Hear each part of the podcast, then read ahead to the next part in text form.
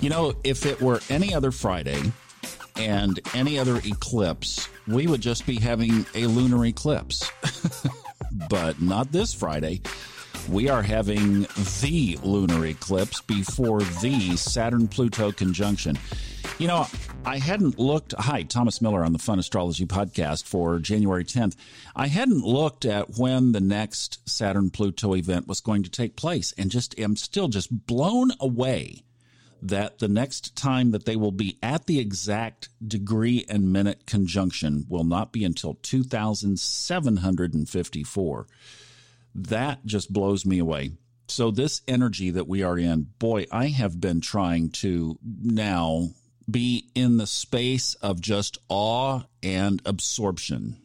And, you know, as it turns out, the way the universe works, I am producing and host co-hosting on a new radio program here in Dallas and there have been a lot of recording sessions around that. And today we will be, I've got a fully booked day, you know, where normally I would really like to at least have the afternoon and just use the time in reflection and meditation and doing some Kundalini and that kind of thing. Today, it's not going to happen. And that's okay because that's how it should be.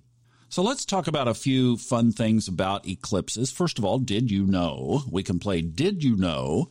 that there are between two and five lunar eclipses per year, no fewer than two and up to five. And did you know that this is a prenumbral eclipse? What is that? Well, that is when, okay, think about, in fact, I put a really cool story about this on Subconscious Mind Mastery podcast page on Facebook yesterday. So you could go over there and check that out. It shows you a graphic of what it looks like. But basically, so here's the sun, and then the earth gets in between the sun and the moon, and it blocks the sun's direct light shining on the moon. Now, whether it's a full eclipse, that's the that's a direct block, or a partial eclipse, that's a partial block, and the prenumbral is basically just the edges of the earth catching a whiff of deflection. So this is the more minor of the three, and I'm tell you what, I'm glad because I don't know that we could handle a full on, uh, a total full, a total eclipse or a partial. But yeah, this one this one has less energy to it. Number one. Now, let's think about eclipses because everybody gets all up about eclipses. You know, it's like, oh, eclipses this and eclipses that, and you shouldn't post anything and you shouldn't do anything. You shouldn't start anything let's kind of demyth some eclipses, I think. I've been thinking about this for really a couple of weeks leading up to this about eclipses. And I reflected back on previous eclipses that I've participated in since I really started putting my eyes on astrology. And the one that comes to mind, the big one, was the 2017 full solar eclipse that was seen in the United States. And I happened to be uh, in the western U.S. at that time and was in the area where it was full. And I got to tell you, that is one amazing experience. That should be a high priority bucket list item to participate in a full solar eclipse where you get 100% outage. It's amazing. Was it earth shattering? No. Disruptive? Nope. Lingering after effects? Nope bunch of stuff that I created under that full moon manifested within 60 or 90 days. Nope. One very cool experience with some friends. Yep. And a souvenir baseball cap to go with it.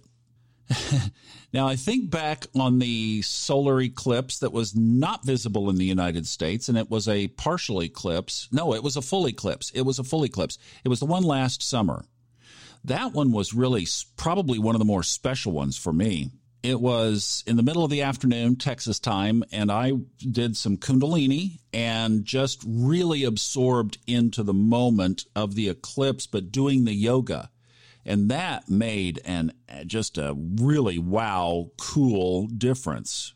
And that one was more uh, inner reflective. The lunar eclipse that happened right after that, Majana and I just watched on YouTube and we're just in a state of wow.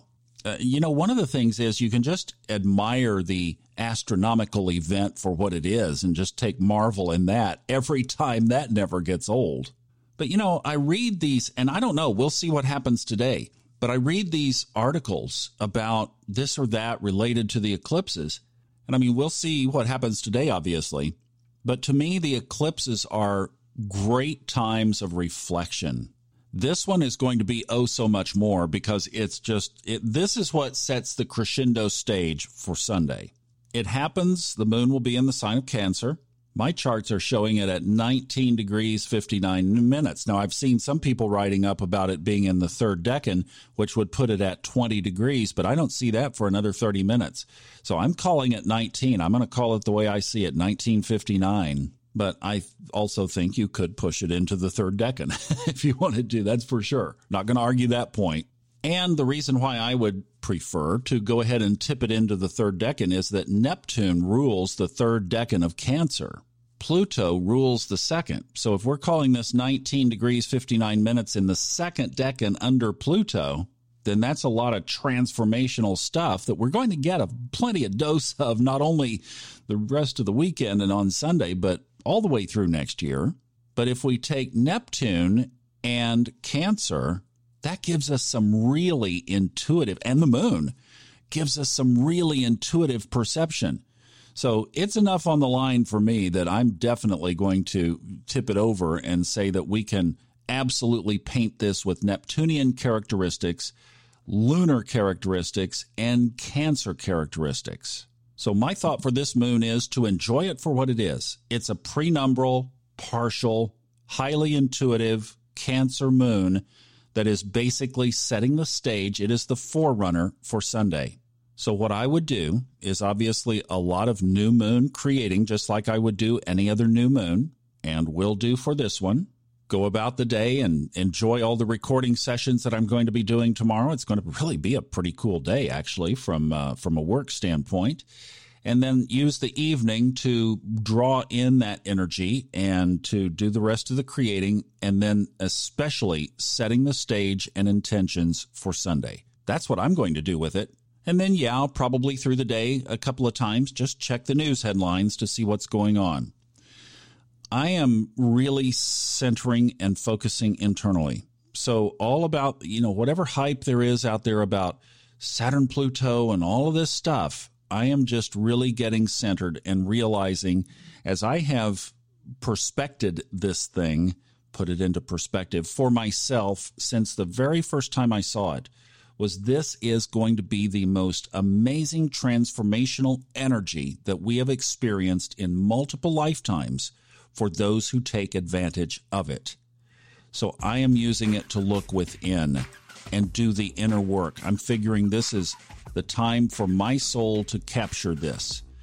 I've tried to put stuff on Twitter and certainly in this podcast, and a lot of you have become aware of this because of the podcast, and I am so thrilled to have had that influence in your life.